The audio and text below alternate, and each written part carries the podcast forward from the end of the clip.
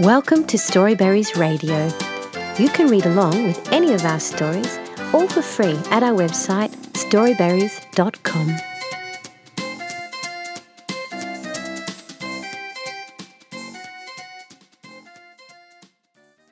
The Pumpkin Chase by Smanga Similani at Book Dash.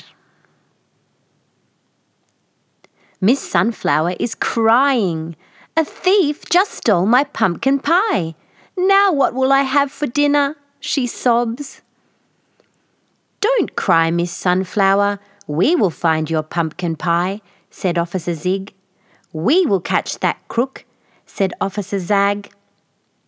Look, there he goes, said Officer Zig. Catch that crook, said Officer Zag. I'm too fast and you're too slow. You will never catch the pumpkin pie thief, cried the crook. They chased him up the hill, but the crook was too quick. I'm too fast and you're too slow. You will never catch the pumpkin pie thief.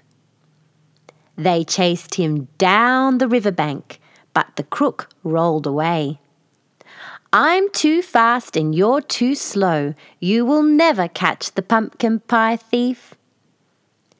They chased him under the bridge, but the crook swam away.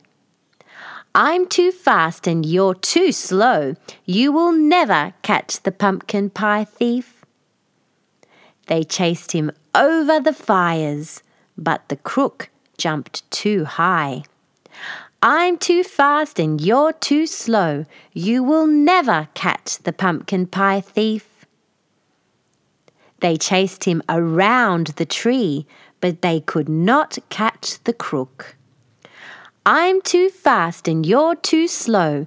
You will never catch the pumpkin pie thief. Officer Zig and Officer Zag did not give up. They ran and ran and ran until Splat!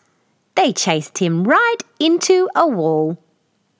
Hooray! We caught the crook, said the cops.